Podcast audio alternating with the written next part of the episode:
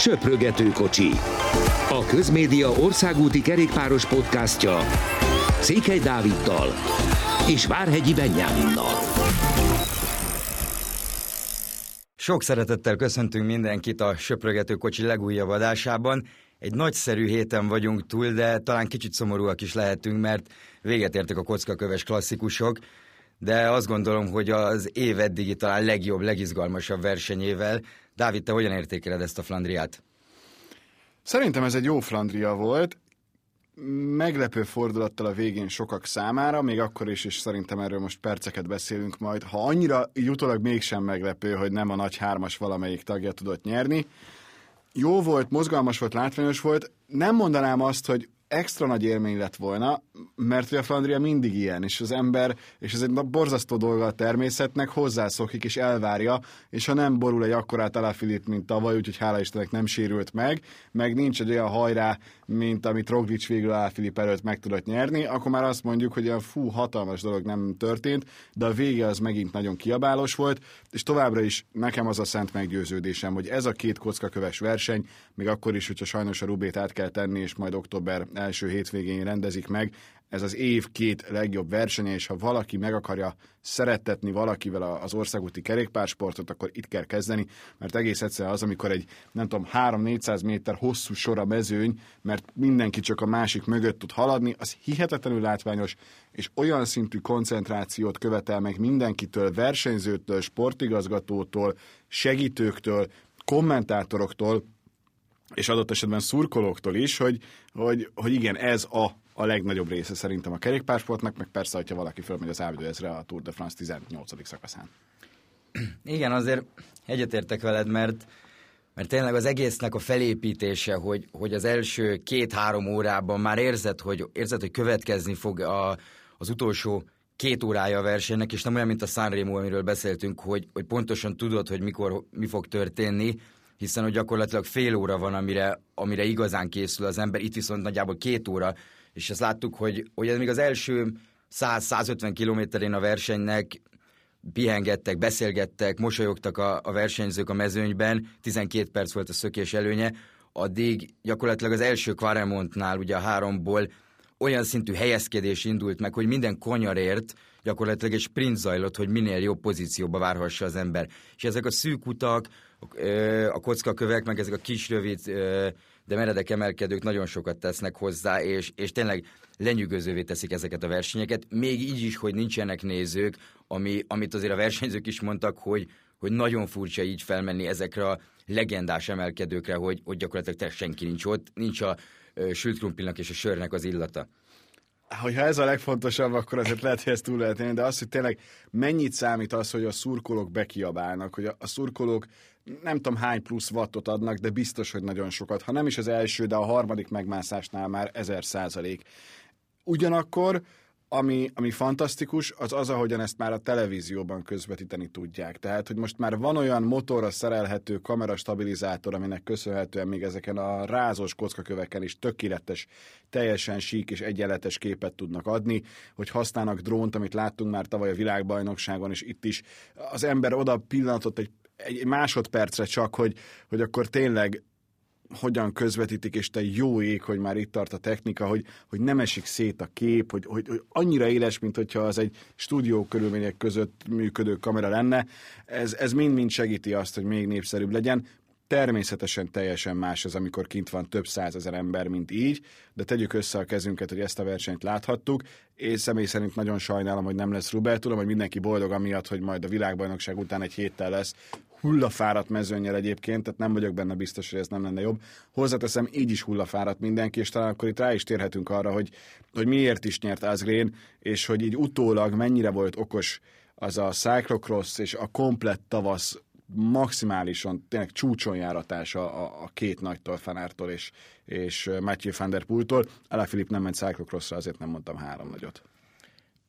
Én azt mondom, hogy hogy utólag azért ugye mindig áll, okos az ember, tehát tényleg ez volt az a legnagyobb verseny, amire mind a ketten készültek, plusz a Rubé. Tehát ha van, van, van egy verseny, így, hogy nincs Rubé, meg akarod nyerni, akkor ez mindenképpen a Flandria. Igen, most nem azt mondom, hogy, hogy Van der Poel elcserélte volna a Strade győzelmet erre a győzelemre, mert, mert egyikőjüknél se az volt igazán, hogy, hogy akkor teljesen meghaltak. Még Fanártnál se lehet ezt mondani. Tehát ő hatodik lett, Van der Poel pedig második, úgyhogy kikapott nem tudom, három méterrel egy utolsó sprintbe. Tehát nagyjából 250 méterrel a vége előtt ö, estek szét a lábai, egy erősebb versenyző nyert. De, de az, az, szerintem azért ők ezt át fogják gondolni, át fogják elemezni. Wood van Aertnál az látszik talán, hogy, hogy azért mindent nem lehet. Tehát nem lehet cyclocrossozni ezen a szinten úgy, hogy ő második legyen a világbajnokságon, és előtte is nem tudom hány verseny ment, tehát jól emlékszem, ment december 26-án, ment január 1-én versenyeken, tehát nem lehet ilyet. Utána elment összetettért egyébként a Tirrénóra, amint szintén, hát beszéltünk róla nem keveset, hogy, hogy milyen teljesítmény nyomott le, és lett második, és érezhető volt, hogy ezekre a belga klasszikusokra, belga egynaposokra már kicsit kevésbé volt ereje. Nyilván megnyert a Gentvevelgemet, persze, bár ott, bár ott ugye Van der Poel például nem indult, és, és azért azt, azt ugye meg tudta nyerni, viszont itt tegnap nem érződött az, még akkor sem egyébként, hogyha, hogyha neki kellett többször is felhozni egy nagyon erős sort, kétszer vagy háromszor meg is tette, és utána az utolsó két emelkedőnél fogyott el. Én azt a Tirénot érzem soknak. Tehát én, én a Tirénon gondolkodnék el a helyükben, mennyire okos elmenni egy ilyen egyhetes versenyre, ahol azért van menés, ahol azért van őrület, és ahol, ha most teljesen őszinték vagyunk, olyan nagyon sokat nem tudsz nyerni, tudsz nagy szakaszt nyerni, de hogyha ha nem unatkozol és mész el 50 kilométeres szökésre, akkor lehet, hogy itt a végén le tudod hajrázni Ázgrént. Utólag nagyon okos az ember, és most úristen, egy második helyről beszélünk Fenderpool esetében, egy tavaszi egynapos klasszikuson, amit senki nem nyert halára. Tehát nincs olyan, hogy valaki mondjuk 7-ből 7-et meg tud nyerni, vagy nem tudom, 9-ből 6-ot, hanem itt minden egyes győzelemnek óriási értéke van, és nem tudjuk, hogy mikor jön egy bukás, nem tudjuk, hogy mikor jön valami olyan trauma az ember életében, ami miatt már nem tudja ezt a szintet hozni. Tehát ez meg a másik oldala, ami teljesen értető, hogy ő nyerni, nyerni és nyerni akar, csak egy picivel okosabb erőbefektetéssel és beosztással lehetséges, hogy meg lett volna a tegnapi, de itt meg amiatt van egy kicsit lelkiismert furdalásom, mert ez meg Ázgrénnel szemben nem kellő nem tiszteletre méltó, mert hogy Ázgrén azért nem csak tegnap nyert véletlenül, nem csak ez az egy tavaszi egynapos győzelme van, mert a Harelbekét is meg tudta nyerni, és a Quickstepet is dicsérjük, ha már sokat kritizáltuk, hogy na az ilyen nagy egynaposokon nem tud csinálni semmit, mert csak behúzta a legnagyobb egynapost. Mit látsz a Quickstepnek volt jó taktikája, vagy egész egyszerűen Asgreen volt nagyon erős? Is is azért azt láttuk, hogy a Harelbeké fantasztikus taktikájuk volt, ugye ott nem volt Alaphilipp, és ott tökéletesen csináltak mindent, tehát az amellett, hogy Asgreen ott kétszer elment szólóban, azért, azért az a csapatgyőzelme volt inkább. Ez tegnap én úgy érzem, hogy annak ellenére, hogy, hogy megint remek munkát végeztek Döklerkék, és Alaphilipp is egyébként rengeteget segített Asgrénnak, mert, mert így utólag kiderült, hogy ez meg volt beszélve, hogy, hogy Asgrén az első számú ember, Alaphilipp nem is érezte magát jól, se a verseny előtti napokban, mármint ezt úgy értem, hogy, hogy egyszerűen fáradt volt. Tehát ez látszott egyébként a szerdai Dwarsdorf Landerenen is, hogy, hogy neki nincs most meg az a robbanékonysága, ezért viszont rengeteget tudott segíteni Asgrénnak, ugye támadgatott így is Filip, tehát nem az volt, hogy csücsült a mezőnyben, viszont Asgren pedig a legerősebb versenyző volt tegnap, és ez is jó a Flandriában egyébként, hogy lehet nagyon okosan versenyezni, de, de azért például Greg Van Avermaet így jött be harmadiknak, mert nem két ember volt nála erősebb a tegnapi nap folyamán, ezt ő is elmondta, Viszont visszatérve Asgrenra, tegnap egyértelműen ő volt a legerősebb, és ezt Van der Poel is elmondta, hogy ő ezt abból látta egyébként, hogy, hogy Asgren volt az az egyetlen, aki tudta őt követni folyamatosan, aki rajta kívül szintén komoly támadásokat, komoly ö, rombolást tudott végezni a mezőnyben a támadásaival, valamint egyetlen egyszer sem volt szó róla kettejük között, hogy akkor kimenjen elől, elmenjenek a végig, és Van der Poel azt mondta, hogy ha Asgren eljön vele az utolsó kilométerig egyébként, anélkül, hogy egy szót sem szól, akkor valószínűleg azért eléggé bízik magában és a saját erejében. Tehát uh, itt nem, Asgren nem a második helyért ment, hanem az elsőért, és, és Van der Poel volt a legszimpatikusabb, aki azt mondta, hogy Asgreen mer támadni, mer versenyezni, elmer menni a végéig, nem gondolkodott tegnap, és ő, ő ezt nagyon tiszteli, mert egyszerűen erősebb volt, el kell fogadnia. És az érdekes, hogy, hogy én amikor láttam a, a megkülönböztető mezes ember tekerni elől, akkor na 50 km Van der Poel. És nem ő volt, hanem Asgreen volt. Tehát hogy nem arról volt szó, hogy, hogy ő, ő védekezett, nem csinált semmit, és a végén, hanem ugyanúgy kivette a részét. Három kilométerrel a vége előtt még ment a jelzés, hogy akkor akkor váltsunk, és vezess te is. Tehát, hogy, hogy látszott az, hogy ők ezt nagyon szépen végig gondolták, és mennyire más ez a fajta verseny, mint egy normál országúti szakasz, ahol ha látod, hogy van még 10-15 kilométer és nem tudom, 15-20-30 másodperc egy csoport előnye, akkor tisztában vagy vele, hogy úgy is utolérik a, a bolyt, mert a mögöttük jövők többen majd biztos összedolgoznak, és, és meg is lesz. És ilyenről itt nem volt szó. Igen, azért itt két dolog is van, ugye egy ilyen versenyen egy ilyen 15-20 másodperc az nagyjából a duplája, plusz ugye nem egy nagy mezőny van egyébként mögötted, hanem hanem nagyjából 8-10 ember, akik egyébként mind kapitányok, és emiatt folyam nincs segítőjük, tehát azon veszekednek, hogy akkor most kimenjen, ki el a másikat a hajráig, ki ott a jobb sprintben, tehát uh, Nyilván azt hiszem, még Szenesál volt ott a fix ebből a hátsó sorban, ő nyilván nem fog vezetni, az egyértelmű, viszont a többiek azért Fanavermát, Fanárt, Stuyven, tehát ők nem fogják egymást elrángatni a célig, az teljesen biztos, és, és főleg, ha az elő, előlevők pedig nagyon jól összedolgoznak, akkor egy ilyen versenyen azért nincs esély. És 250 km után pedig sprintelni, az teljesen más, mint 200 km után. Tehát ott Meg nincs ilyen, felvezetésed, ilyen főleg után. ketten más, más sprintelni, tehát itt, itt ilyenkor nagyon nagy lutri az egész.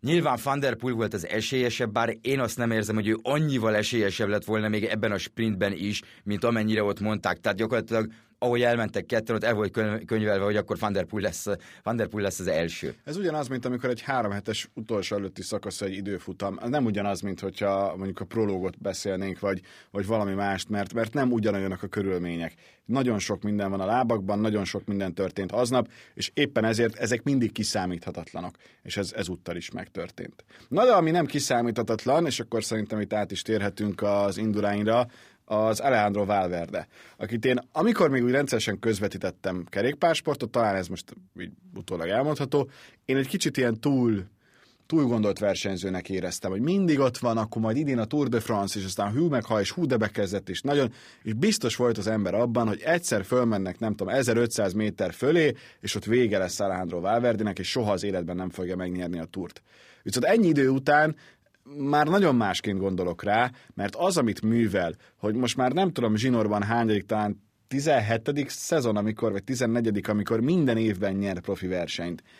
Hihetetlen. Tehát az, hogy ennyi idősen egy ilyen mezőnyben még mindig ő legyen a legjobb, egy olyan Movistarban, amelyik könyörög azért, hogy legyen egy, egy győzelme, pláne spanyol győzelme az UCI-ban, és itt egyébként még egy picit visszagranék arra érdemes megnézni, hogy hány Dán győzelem van, és hány ember szállítja ezeket a győzelmeket. Hihetetlen, hogy milyen jó most ott a kerékpársport, zárójel bezárva. Szóval az, amit, in, amit ezen az Indurainon is művelt Alejandro Valverde, az arra elfogynak a jelzők. Igen, tökéletes volt. Tehát úgyhogy az aztán volt a legjobb csapat, ez már a rajtlistából is lehetett látni, az aztán tökéletesen csinált mindent, csak egyszerűen volt egy ember, Alejandro Valverde, aki erősebb volt. Tehát ezzel nem lehetett mit tenni, az aztán a sportigazgatója Martinelli úr is elmondta, hogy, hogy tökéletes volt, nem, nem tud belekötni a csapatba, azt csinálták, ami meg volt beszélve, működtek is a versenyzőik, hogy az Asztánának sincs még győzelme egyébként az idén, halkan megjegyzem, ami óriási meglepetés, 2018-ban ilyenkor 21 győzelemnél tartottak, tehát azért ott is, ott is van mit fejlődni.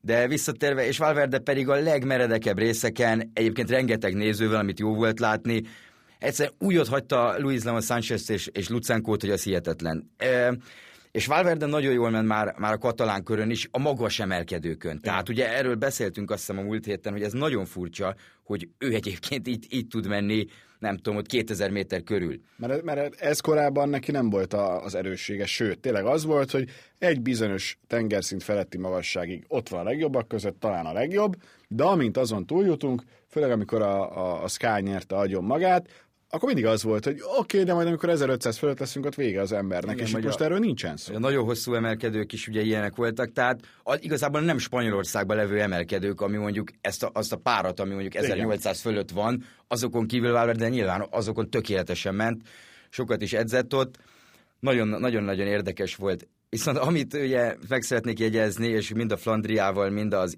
Induráinnal kapcsolatban azok az új szabályok alkalmazása.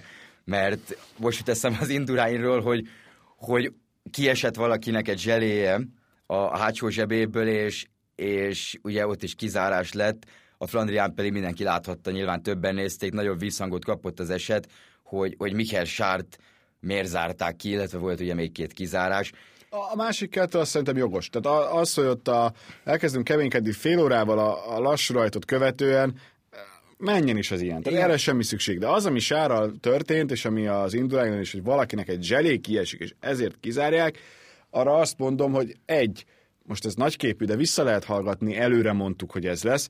Kettő, a labdarúgásban is az van, hogy a szabályokat, ha valami nem teljesen egyértelmű, akkor próbáld meg a játék szellemiségének megfelelően eldönteni a szituációt. Ugye erre mondják azt, hogy, hogyha mondjuk nagyon egyvonalas, hogy most les vagy nem, akkor segítsd a támadó csapatot, mert az a játék szellemiség, hogy a támadót segíted. Itt az ember, aki odaadja a kulacsát egy olyan szurkolónak, aki mutatja, hogy add már oda kérlek a kulacsodat. Az ember, aki így szocializálódott, és 15 éven keresztül csinálta ezt, mert mindenki úgy volt vele, hogy úristen, nekem van egy eredeti kulacsom egy versenyzőtől, és ez, ez mekkora élmény, mert egyébként kint vagyok három órán keresztül azért a 15 másodpercért, amíg, amíg látok valakit eltekerni. Ezek után egyből azt mondani, hogy bum, akkor itt most kizárunk, az szerintem óriási hiba, alapból egy buta szabály, és, és nem lennék meglepve, hogyha már a Tour de France-on más lenne a helyzet, még úgy is, és ezt te írtad nekem, hogy, hogy a szabályok egyértelműek, tehát hogy be lehetne tartani, de lehetne valamiféle fajta ilyen, ilyen elnéző, hú, azt a felvételt pont nem láttuk féle történetben. Igen, meg nem is az, hogy pont nem láttuk, hanem, hanem például ugye a helyzethez is, ahogy mondtad, egyszerűen alkalmazkodni. Tehát Belgiumban egy Flandrián úgy tudom, hogy az a lényeg, hogy ne szemeteljenek a versenyzők, és egyébként ami az UCI mellett szól szerintem, hogy, hogy csinál tényleg háromszor annyi szemetelő zónát. De, de egy ilyen helyzetben egy Flandrián, meg Belgiumban, én biztos vagyok benne, hogy ha az összes létező kulacsot eldobják a versenyzők, ami náluk van aznap, egy se fog ott maradni, mert valaki haza fogja vinni. Tehát ez tuti. Tehát semmilyen szemetelés nem lesz. Nyilván, ha mennek az UE túron és a sivatag közepén kidobja valaki a kulacsát, akkor az büntessék meg egyébként, mert mert rendben. De egy egynapos verseny, ugye ráadásul kizárásjár érte egyből, és nyilván az UCI be akarja tartatni a szabályokat, Ugye Fanavermát például ugye erre a szuperták bevezetésére is mondta, hogy sokszor eszébe jutott egyébként verseny közben, hogy Persze. nehogy csináljam, mert nyilván nem tudom, 15. flandriája vagy 10. flandriája egyébként, és, és vannak, megvannak azok a helyek, ahol ő úgy szokott menni, de szerintem ezek nagyon-nagyon nincsenek rendben. Ráadásul az pedig nem mondja nekem senki, hogy Sár volt az egyetlen ezen a versenyen, aki eldobott kulacsot. Tehát ez is, hogy ugye van, akit mutat a kamera, van, akit nem mutat a kamera, ha egyébként nagyon ben van a mezőnyben, és eldobja, eldobja a kulacsot, és nem tudják megmondani, hogy éppen ki volt az, 20 videó felvétel után sem, akkor ezt nem zárhatod ki egyébként, tehát nincs ez jól megcsinálva egyértelműen. Meg, meg nehéz is. A cél az érthető, a szándék szerintem jó, de még nem, nem sikerült megtalálni azt a fajta nyelvezetet, de most minden ilyen átmenet nehéz, most megint a focit hozva a var is olyan, hogy az alapgondolat, hogy akkor legyen egy igazságosabb bíráskodás, segítsük azokat a szerencsétlen bírókat, akik vannak maximum hatan, teljesen jó. Mert hogy felgyorsult a játék, minden azonnal történik, nem az, ami az 50-es években volt. Itt is arról beszélhetünk, hogy azért más ez az egész, tényleg előkerültek ezek a zselék, azok mind műanyag zacskójúak, akkor az tényleg, ha eldobod, az az, ne, erre figyeljünk. De egy ilyenre, amikor konkrétan látod, hogy ki fogja fölvenni azt a kulacsot, hogy erre miért kell elkezdeni keménykedni, azt bevallom, én nem értem. És, és ilyenkor jön az, hogy, hogy, hogy a cél az jó, hogy akkor ne szemeteljünk annyit, meg figyeljünk oda a környezetre, és szerintem ezt százból száz ember el is fogadja de, de nem biztos, hogy a megvalósítás az mindig a legtökéletesebb, és ebben a helyzetben én biztos vagyok benne, hogy nem az.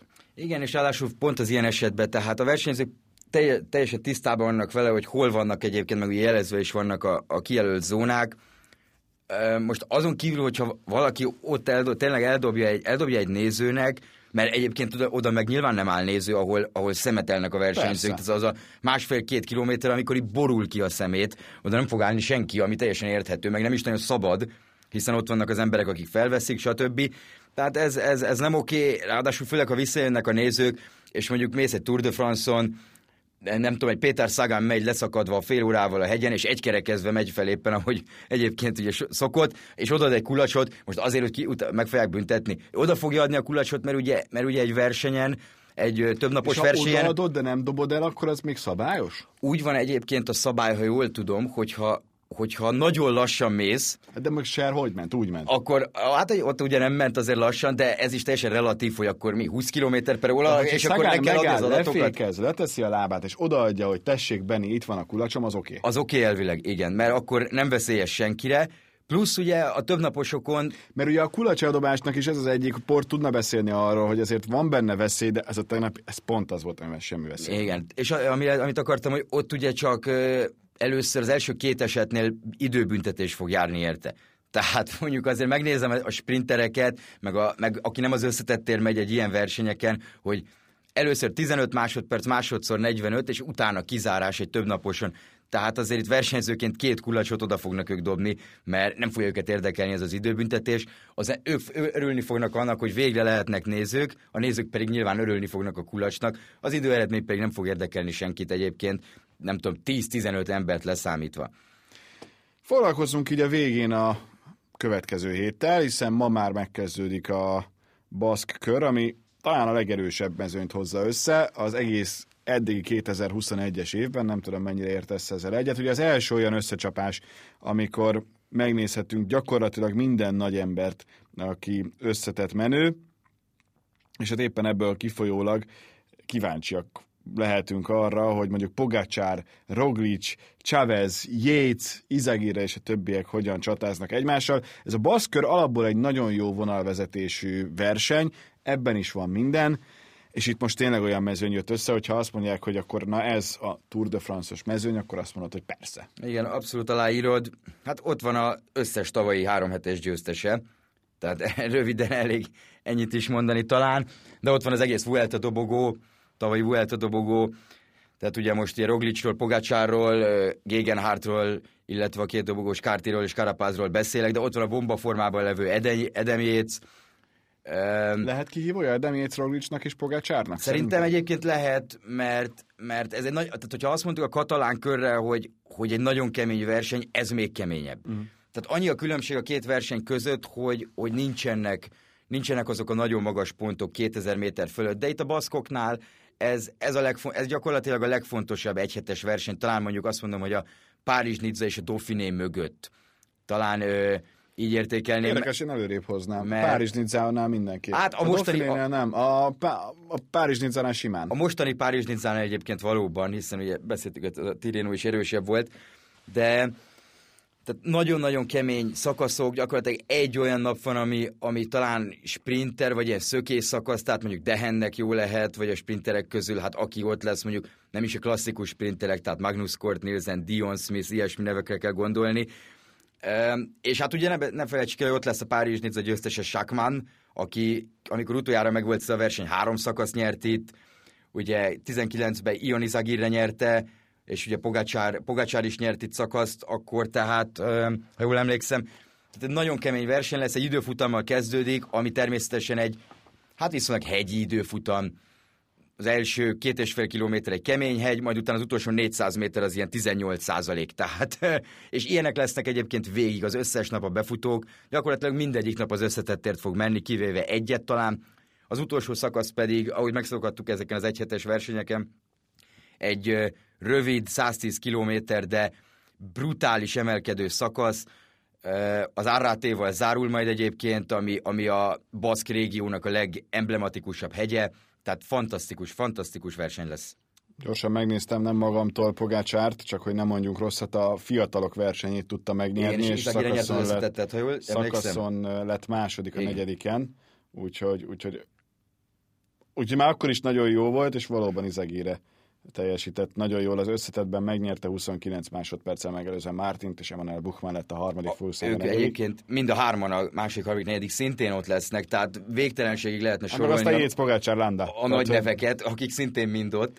E, ez egy nagyon jó kis verseny lesz, erre a hétre egyébként pont jó, kicsit már olyan hétfőn kedden nekem, nem tudom, te hogy voltál vele, ilyen, ilyen elvonási tüneteim voltak, hogy Igen. semmilyen verseny nincsen, pedig aztán utána jöttek, csak, csak azért picit más, a, má, má- más úgy, amikor hozzászoksz ahhoz, hogy minden, minden nap van. Igen, a múlt hét kicsit gyengébb volt, ugye szerda, szombat, vasárnap voltak a versenynapok. Most azért hozzáteszem, lesz egy Schneider ö, szerdán. Na hát azért az nem a Egy legizgalmasabb. sprint, ugye egy sprint klasszikus, viszont Caleb Juven például lemondta a szereplést, aminek megvan, megvan az oka, eső, szél és kettő fok le, maximum. Ez lesz a, ezek lesznek az időjárási körülmények arra a versenyre elvileg, tehát azért az egy nagyon bolond dolog lesz így, két fok maximumba tekerni, az azért nem lesz szélben, esőben nem lesz szélvezetes. Azt jó lesz otthonról nézni. Igen, Viszont ez a baszk, ez, ez csodálatos vidék is, ezt ajánljuk mindenkinek, tényleg az összes szakaszt, mert ez, ez igazán rendben lesz, és, és egy picivel okosabbak leszünk. Nem lehet azt mondani, hogy meg lesz a túrgyőztes most,